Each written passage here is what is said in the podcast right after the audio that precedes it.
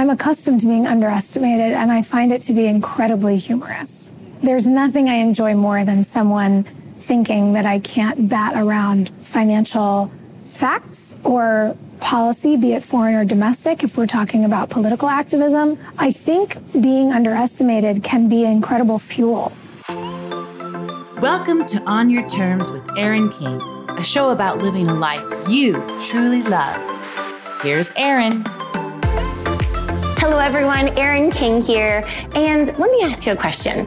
When it comes to your money, your finances, what's your money story? Today, I'm here live in Los Angeles with Sophia Bush and Nia Batts for the November-December money issue of Success Magazine. They have been dropping incredible nuggets, their expertise, their story, their experiences, and most of all, their mission. Pick up the issue. You are not going to want to miss it. Hello, everyone. Erin King here, and welcome to On Your Terms. Today, I'm joined by Sophia Bush and Nia Batts, two of the most dynamo women on the angel investing scene today. Girls, thank you so much for joining me here today. I cannot tell you how excited I am. Thank you for having us. So exciting.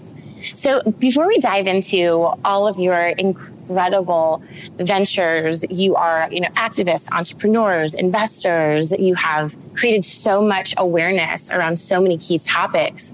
I want to rewind it back to the beginning a little bit.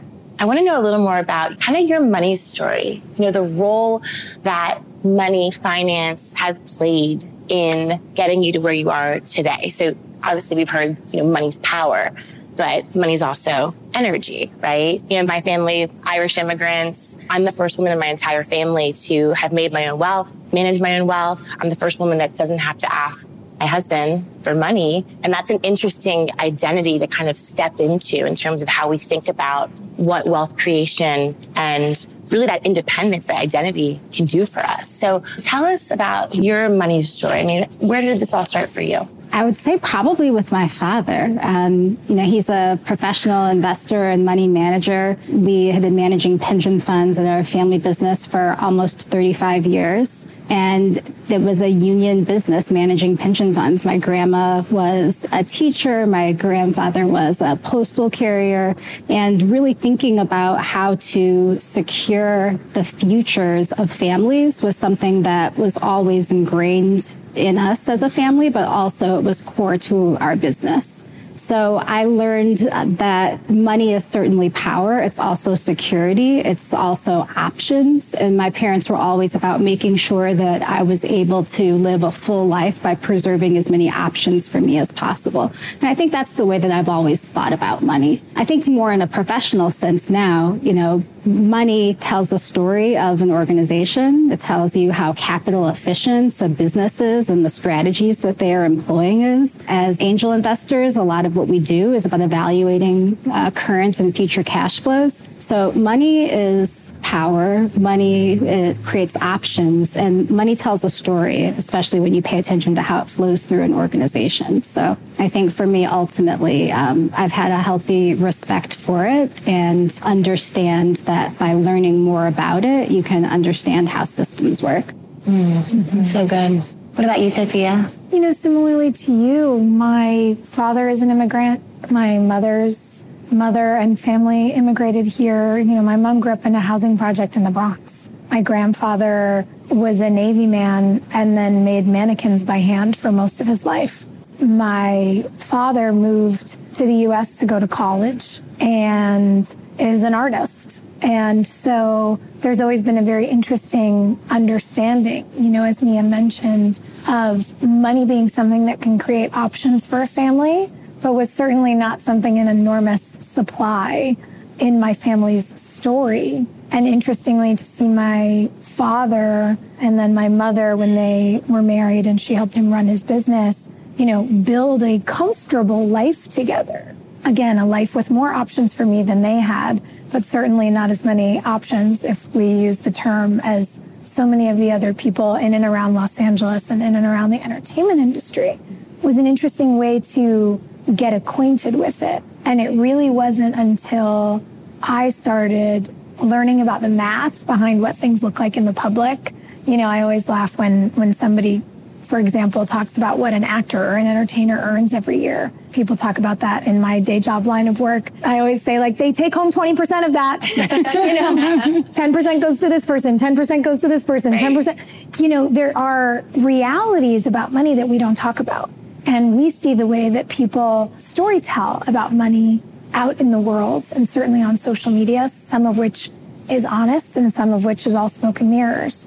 And I think for the two of us, you know, in our early friendship, being two women who worked in different avenues of media, interestingly seeing how little money there was around for creatives, yet how much money there seemed to be everywhere, really made us want to understand money intrinsically, because the stories are powerful, but the thing that really felt the most powerful and that tended to be held back by gatekeepers was access. So how could we begin to invest? How could we begin to fundraise for philanthropy? How could we begin to surface conversations about financial equity in spaces where women in entertainment traditionally weren't having those conversations?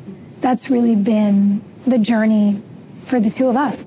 And how did the two of you first come to have this dynamic partnership that is just, the energy off the two of you together is palpable? So tell us your love story. Where did you two meet? How did this start? You know, I think because we both came from entertainment, you know, Sophia's still working in that space that people assume that that's where we met, but it was actually at a social impact conference. So at the time, I was overseeing social impact and strategic partnerships at Viacom, and there was Sophia, probably, if I'm trying to remember, like at one of the front tables, like just furiously taking notes. And every time she had a point to make, she raised her hand, like, this is wild. Also, I needed her notes because I had come late to the session. And so we became friends in sort of like the truest, I guess, most nerdy way possible, but really bonding about ways in which we could make the world better from where we were. She had a tremendous amount of access, you know, being an actress on a network television show. I had a tremendous amount of access and power also being able to write the checks that I was able to write in my former role. And we really understood sort of being in these networked communities of activists that we had a responsibility to carry their stories back to where we were. And I think that was, you know, how we became really close. And, you know, a lot of the people in our friends group and the extended family group today are still activists that are on the ground and in the streets working on these issues. And anything that we can do to continue to drive access, awareness, and resources back to them has been the same thing that we've been doing in different forms for the past decade. It's incredible. I mean, even with Detroit Blows and Detroit Grows, and now with First Women's Bank, I mean, you guys are unstoppable. It's like you're leveling up, you're taking your influence and shifting that spotlight into these issues that you're actually able to affect real change around. You know, even though you have this star power, this access, and you being like this youngest dynamo Viacom executive, and you have this incredible access. And yet, I'm sure there's probably times where you walk into that boardroom or, you know, you're doing the raise and you're still, which is ridiculous, but you're still feeling like a little underestimated. Or tell me more about that. Like, how do you prep for those conversations and how do you stay so focused on the mission when it probably has to be frustrating sometimes? I think especially as an actor, I'm accustomed to being underestimated and I find it to be incredibly humorous. There's nothing I enjoy more than someone thinking that I can't bat around financial facts or policy, be it foreign or domestic, if we're talking about political activism. I think being underestimated can be incredible fuel. It is tiring, but I also think there's a reality for us as women in the world, as I'm sure there is for you, that it might make you tired, but it's the circumstance. So what are you going to do with it? You know, the idea of a utopia where that doesn't happen is something I believe we're all building towards for future generations, but it's not where we are now. And so I think to get too caught up in what you wish was happening versus how you're going to circumnavigate a situation you find yourself in can be a bit of a waste of time. And so for us, everywhere we have worked, everywhere we have had a presence in a room or access to get behind a door has helped us really hone our vision. You know, it was these enormous partnerships that we were doing and working on that made us say, what happens with a specific brick and mortar in Detroit? What happens with less money that could go farther? You know, she could write 7- and 8-figure checks, you know, for a massive media conglomerate to huge philanthropies, But what would happen if we were writing $5,000 to $10,000 checks to local organizations in her hometown and my home away from hometown of Detroit? And being willing to figure out how you can make the most impact, I think regardless of scale, is incredibly important if you want to be an entrepreneur. Our work on the sort of larger number, national scale impact side is what helped us know that when we launched our business, we would also launch a 501c3 to stand up alongside it. Those were things we learned by doing. And as so many small business owners, again, perhaps not what someone might expect from, the gal from TV and one of the youngest executives at a media conglomerate ever, but we experienced what so many women and so many families and so many people around America did through the pandemic. A business, a brick and mortar business, was not sustainable through a global pandemic. And so what were we going to do next? And it was a very interesting moment where years, nearly a decade of public service on both of our parts, working on political campaigns, showing up, doing that kind of in-person, on-the-ground activism led to folks from the Obama administration calling and saying, do you have any interest in getting involved in the First Women's Bank? And we said, absolutely, because we've just come from the exact experience of women fundraising for a business. And we know what our hurdles were. What's happening to our friends who don't have the privilege of the access that our careers have afforded us in and around this country? How can we advocate for those women? How can we straddle the line of high access rooms, often guarded doors, and brick and mortar business builders? We've been both. Not a lot of people have. And how can we take those experiences and continue to advocate and iterate with that ever-growing knowledge? Yeah. I think also because we were, as Sophia was saying, battle-tested entrepreneurs, mm-hmm. And managing through periods of change in a business, and then also understanding when it might be time to wind things down. Mm-hmm. But the decisions that you go through when you have to determine how you're going to capitalize a business, most small business owners go to a bank. And so mm-hmm. the small business loan is generally their first access to outside capital, outside of friends and family. Even as angel investors, there's, lots of times where we see angel deals on the equity side where there's already debt on the books. So there is a time and a place for a different type of capital to grow a business and to hit your metrics and KPIs to be ready for the next either round of funding or the next period of growth. And understanding that and having been through that, we really knew that, we wanted to continue to invest on the angel side, but the debt side was really an opportunity for us with the First Women's Bank to create access and resources for other women-owned businesses. Mm-hmm. And what we love about the bank is, we talked about the power of money, right? So more deposits that are at the bank increases our capacity to lend. And the First Women's Bank is, the first women founded, owned, and run bank in the United States that really focuses on supporting women-owned businesses and the women's economy.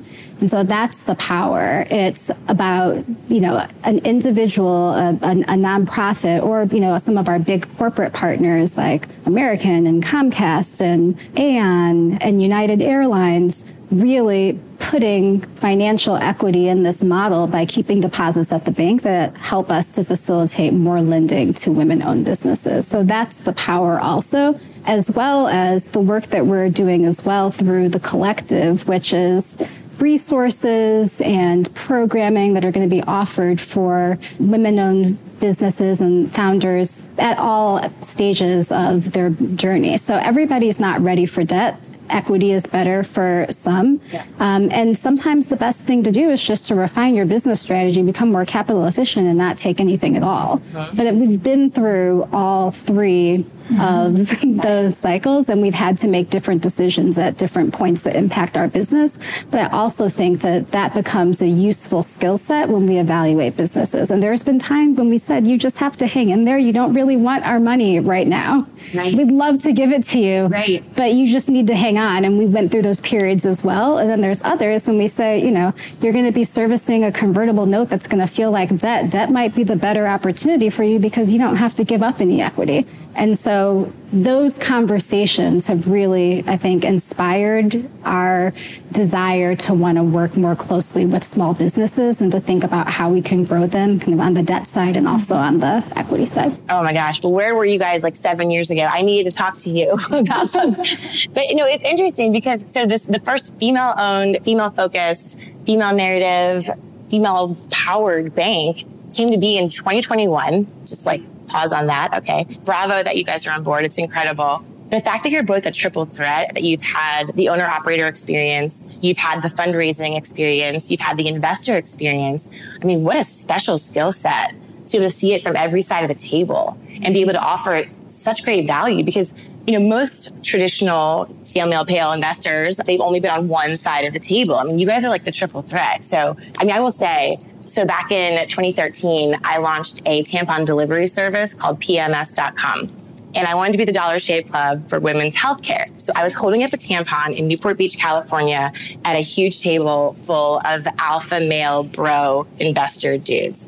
And they backed the company. 18 months later, we ended up selling the URL because it was more valuable than the business itself. Long story long, I just can't imagine how that journey might have been different for a founder like myself if I had had guidance from these dynamos. And I really want every woman that's listening to this podcast to really understand that there are these tools and these resources and that you're really making waves through this initiative with this partnership. So tell us more about some of the tools and resources that you're developing to help gals like me make better choices when we put it on the line and be more strategic with how we chase our dreams so that it can be more fiscally successful. One thing that's worth mentioning, especially when you were talking about, you know, going in and fundraising and there being a lot of white men on the other side of the table, is we have to change what the table looks like. Mm-hmm. One of the reasons that we really have started to create some more formal structures around our investing is because of this. I mean, in the VC space specifically, I mean, less than 10% of women are general partners at venture capital funds. So we have to also think about who's able to allocate the capital. So again, it's power, right? It's like who has the resources that they're even able to allocate. You have like $83 trillion of assets under management, and 98.6% of those resources are managed by white men. And they're not even the most, you know, highly performing demographic of investment managers. The 3% of investment that is managed by other managers, folks like us, for example, outperforms the 97% that is managed by white men. There is a natural occurrence that can happen where people trust sameness. So a bunch of men looking at you, holding up a tampon, didn't get it. If we'd been at the table, we would have gotten it. And there is, you know, an incredible friend of ours, an ally in this space, Cindy Eckert, you know, who launched Addie, the female Viagra. And her story is unbelievable, being undercut and undervalued and underestimated at every turn. And she persisted. And so for us, thinking about the ways we can create pathways to persistence for female founders is immensely important. Not just for us being at the cap table and getting to say, we believe in that company over there, but also so that women who are founding businesses bet on themselves in the ways that men tend to. This is socialized. These are messages we're given. There's a reason that 42% of small businesses are founded by women, but women are only accessing around 6% of lending capital for small business. Women tend to be more analytical. We have had less opportunity to borrow, less access to get in those rooms. So we're much more risk averse. This is in the data. This is not just, you know, hypothetical. But we tend to be more risk averse as a populace in the spaces of business because we have less opportunity. So how can women like the three of us change the opportunity metrics so that the women founding businesses in this country are able to participate more fully? And that's what feels exciting to us. As Nia was mentioning with the bank, as we're building the collective, we are working with some of the best financial minds in the world who have helped to run, you know, the federal government fiscally. They understand what happens state by state. They've got access to data and information and are saying, if we can provide these tools, if we can build these curriculums, if we can make them free for not just our clients, but anyone who wants to take the time to go through these courses or resource buckets online, we can make business a better experience for women and for anyone who might be underrepresented. And that to us feels incredible. And so whether that's us bringing our trifecta of experience, as you mentioned, into that room to help storytell and to help craft the messaging of some of those resources, or we get to go out and evangelize those resources made by incredible financial experts at the bank, we know that there is a real privilege that we can spend by providing our audiences with tools like this. Mm-hmm. And to your point, you didn't have access to them 7 years ago. Mm-hmm. And don't you wish you had? 100%. Yeah. And a lot of it is also, you know, the ability to connect the collective, or really sort of this network effect of resources and market. And our business operations are still based in Michigan. And one of our partners, Tech Town Detroit, they just received an EDL grant. And they essentially have resources to train POC angel investors and women angel investors in the Midwest. So part of it is also making sure that we're able to strengthen the community so that on the debt side or in the angel investing space, that there's more people that look like us that are also at the table. So that's important as well. I mean, because it's, again, it comes back to access. Then if you have some resources to invest, you have the acumen to be able to do so, oftentimes you're not seeing the same type of deals. We were able to get better deals investing alongside friends who had exited companies, but it was the company that we kept. So what about people that don't have access?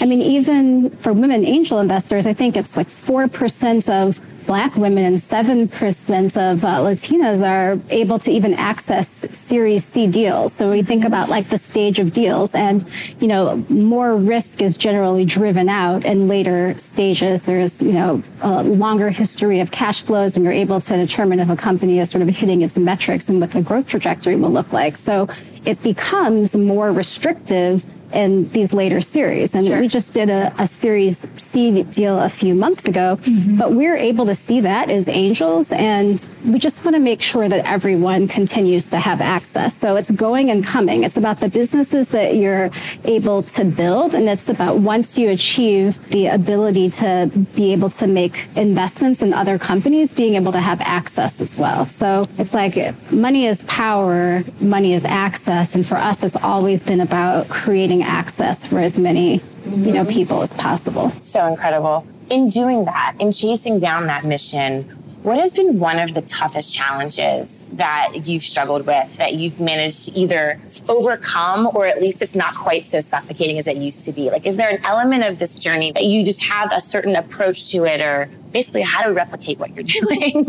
like how do you overcome some of those big challenges? I mean, is there something that really kind of keeps you up at night where you're like, I can't believe this is still a narrative that we're having in 2022? I think it's, again, going back to access. It's encouraging the people that we know who have tremendous resources to also think about allocating those resources in ways that they can also empower people that look like us. You know, you have some of these large systems of networked capital, but if there were more people that were people of color, that were women, members of LGBTQ community, there just has to be diversity in who gets to also allocate capital as well. And I would say that that's probably the thing that I find the most frustrating, because money is power, and people like to hold on to power. But as Sophia was saying, the data shows us that more diversity in thought on the investment team is going to yield higher returns. Mm-hmm. So I think that if we can begin to kind of relinquish some of that in the context of these systems, I think that, you know, we'll have just a more robust ecosystem, business ecosystem in the capital markets. And if there's anything that I think about, it's just that I wish there were more opportunities for diverse allocators, for first-time fund managers, things along those lines. Yeah, I think I get tired of the fact that scarcity mentality still has a foothold, because we know that it's a lie. We know that it's a narrative based on fear, not on data or outcomes. If we created, for example, for the three of us in this conversation, gender parity across every pay grade in America, if women made the same amount of money as men, snap of our fingers, our nation's GDP would increase by 13 points.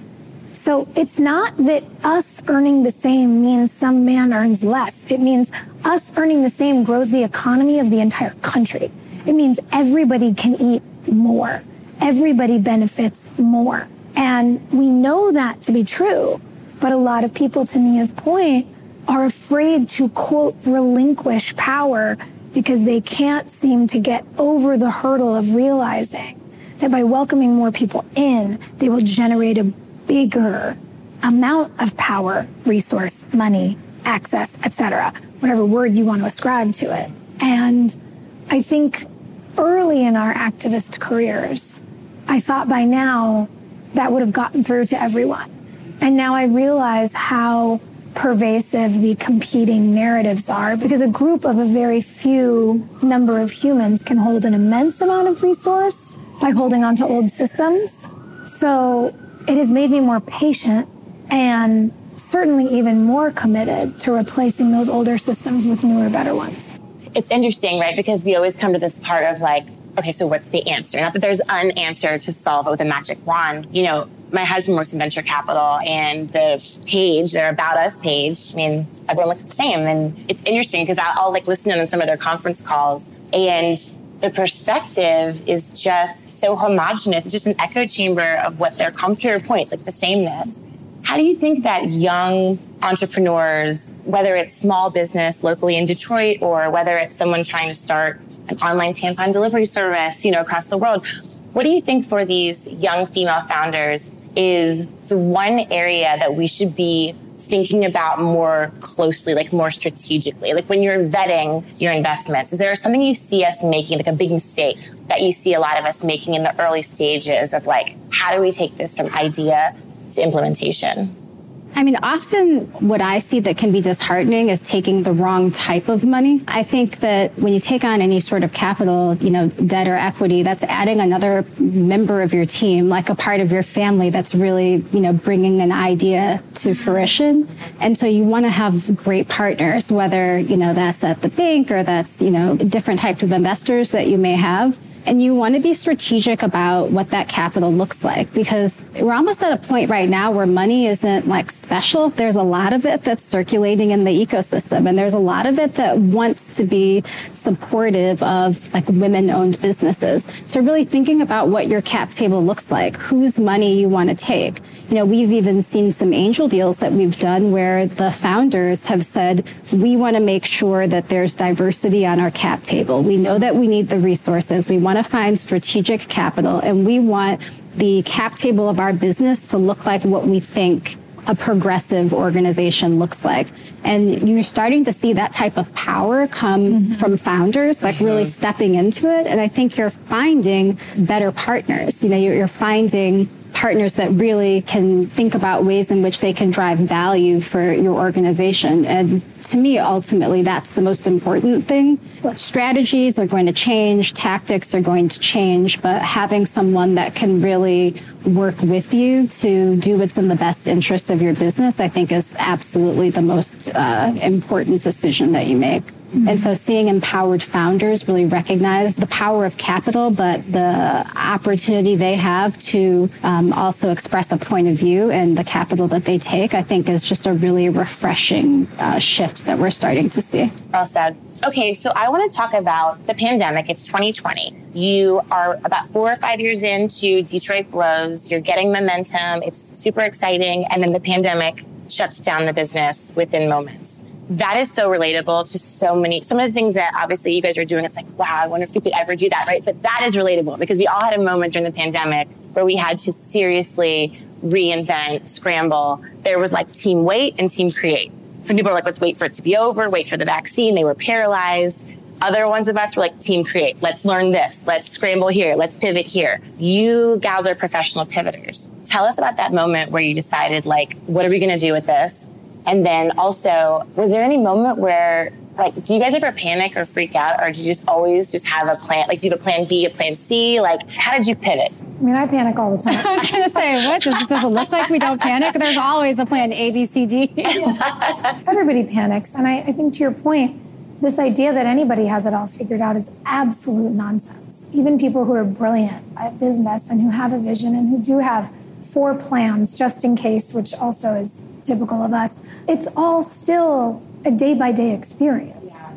So I think this idea that anybody has it more figured out than you is pretty silly. It was certainly a moment. It's something that I think we have in common with so many other small business owners. You know, we were just gearing up to go out into the world of venture, to take our business nationwide. We were ready to scale. And then it turned out one of the most dangerous things you could do was blow aerosol particles around with a blow dryer. So there was not only the intense experience of having to halt our forward momentum, but there was the reality of keeping our people safe. It was a lot. Yeah, absolutely. Also, one of the things I remain proud of is how we wound down the business as well, which is, again, thinking about the people, our partners, our team members that built the business alongside us, and deciding to, negotiate out of our commercial lease when we did, and closing down the physical operations created more bandwidth for us to make sure that our people were taken care of at a time when they really needed, the support of the family, that we built. And so I continue to remain proud of of what and how we did. But I don't think we've ever been paralyzed by indecision. It's always been, is this the next best option? Yes, let's execute this plan. And then if this doesn't work, we can move to the next thing. And I think one of the benefits in our strategy is that we moved very quickly. To Sophia's point, we were able to look not just at the market in Detroit, but in, the next 3 to 5 markets that we were looking to expand into, looking at the real estate, looking at occupancy rates and what the projections were looking like for businesses. I mean, this was a volume-based business, and we were able to understand that the future of work was changing and the way in which we aggregate in spaces was changing as well. So there was a societal shift that was happening that certainly has continued to have lingering effects, and being able to project out sort of what the culture was going to look like created a scenario where we were able to better understand that this wasn't the right time for the expansion and the way in which we were planning to undertake it. And once we were able to look at that and really come to terms with it, we could make quick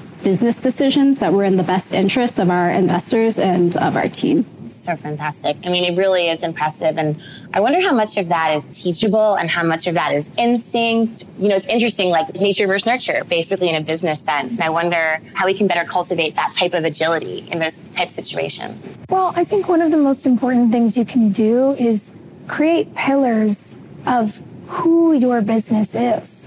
Our business had an identity that is as important as our identities. And our work family that Nia is mentioning, who we always prioritized, existed as human beings to us, not numbers on a page. And if you create the identity of your business, what fits within that filter and what doesn't. And if it doesn't, it allows you to pivot more quickly. It allows you to always keep your priorities in line. Our priority was always our people. First, our employees, and second, everyone who came in the doors of our business. And the merger between their experiences in community was what we always designed for. And so making sure that as founders, that community remained of paramount importance allowed us to much more quickly react, analyze, process to be frank, heartbreak around loss of something as we realized the entire world, to her point, was changing how it gathered in spaces. It allows you to be much more personal and in a way to depersonalize so many things and act on fact. And I think that's a very important balance that perhaps we're not taught enough of, but we've learned by experience, and we try to include others in when we talk about business and best practices. Act on fact. So good. Okay, so question for both of you. When we talk about success, you're here for Success Magazine, a photo shoot. How do you define success for you as an individual? Not necessarily like your mission or your initiatives, but for you, like as a human woman, like what does success feel like or look like for you? I sort of go back to the beginning of our conversation. It's options for me. Being able to preserve options for myself, for my family, for everyone around me, that to me is the mark of success. Because with those options, then I can make, firm decisions. I can have the clarity of purpose to move into an investment or to move into a new strategy, because I know that I am protected and sort of and buffered in some respect. So I work really hard to preserve those options, and success looks like agency, being able to do, you know, what I want, when I want, within reason, knowing that, you know, I'm driven by a moral compass that's guided our work from the very beginning. And it's not just our work. I think it's how we live our lives. Mm-hmm. Success to me is a feeling. It's not a number. Chasing a number. I hear a lot of men talk about that. Well, what's your number? Mm-hmm. I don't know what that means. I have been in stages where I've been doing financially very well in my life and been utterly miserable, and been in stages where I have no idea what job is next and I'm the happiest I've ever been. To be clear, if you don't have any options, if you are currently in a financial class of people who is struggling just to get by, you don't have options and you don't have time. And so when we think about these moral compasses, to us, we want to create more equity and opportunity so that more people have options, more people have time. When I pull back into my individual experience, it's very clear to me that there is much more to success than money. And for me, everything has to be grounded in mission. Otherwise, no money or some money, it feels hollow. And when we work from mission, when we work from purpose, when we work from community, I find my markers of success in, am I able to rest when I'm with people, or am I anxious? Am I sleeping well, or do I wake up every night at 3:30 in the morning? There are clues that the body gives me. And I have learned as I have evolved that success is more even feeling. And from there, I can figure out, what do I want to go after? What are my goals? What feels good for me? Does the thing that feels good for me also prioritize my community? One of the best compliments Nia ever gave me early in our friendship was she said, every time you get an opportunity, you turn around and say, hey guys, come. I don't want it if it's just for me. I want it for us. And getting older and experiencing more has put me in the position where I feel comfortable saying, if it's not for us, it's not for me. So take it or leave it, to anyone who comes to me with an opportunity. And what I hope, what will mean success to me in this next decade, is if we can continue setting that example, and then we can create a repeatable pattern. We can scale that for other people. Success to me looks like healthy community. That's really the ultimate goal. It's also made me redefine the idea of luxury. For so long, we've been like, well, luxury is that Bottega bag or that business class ticket or whatever. Luxury to me now, time, free time. That is the ultimate luxury to me. Having the time to dream, to ideate, to show up, that feels nice. And so as I think about what personal success looks like, I'm searching out ways to have more time. So good. Well, with everything both of you have going on, I pray that you carve out that space that you need to feel that, because I am just blown away by both of you and just your generosity and your vulnerability. Just what a special day. And I'm just thanking you both so much for spending this time with us today. Guys, you can follow both Nia and Sophia on Instagram, First Women's Bank, angel investors, entrepreneurs, activists, badass women. Follow these women, take notes. Thank you both so much for being here today. I really appreciate it. Thank you. Thank you so much for investing your heart, your mind, of course, your time with me here today. And it is my deepest hope that you have gleaned at least a few new nuggets on how to better live a life that you love on your terms. You can subscribe to see all of my weekly episodes. And if you have time, you can send a screenshot of your review of the podcast to onyourterms@erinking.com, and you'll be sent a free access pass to my Digital Persuasion Masterclass, where you'll learn how to attract attention, increase your influence, and sell smarter from behind the screen. I hope that you'll join me next week for another episode of On Your Terms. And until then, let's connect on Instagram at mrs.erin.king. Till next time, friends.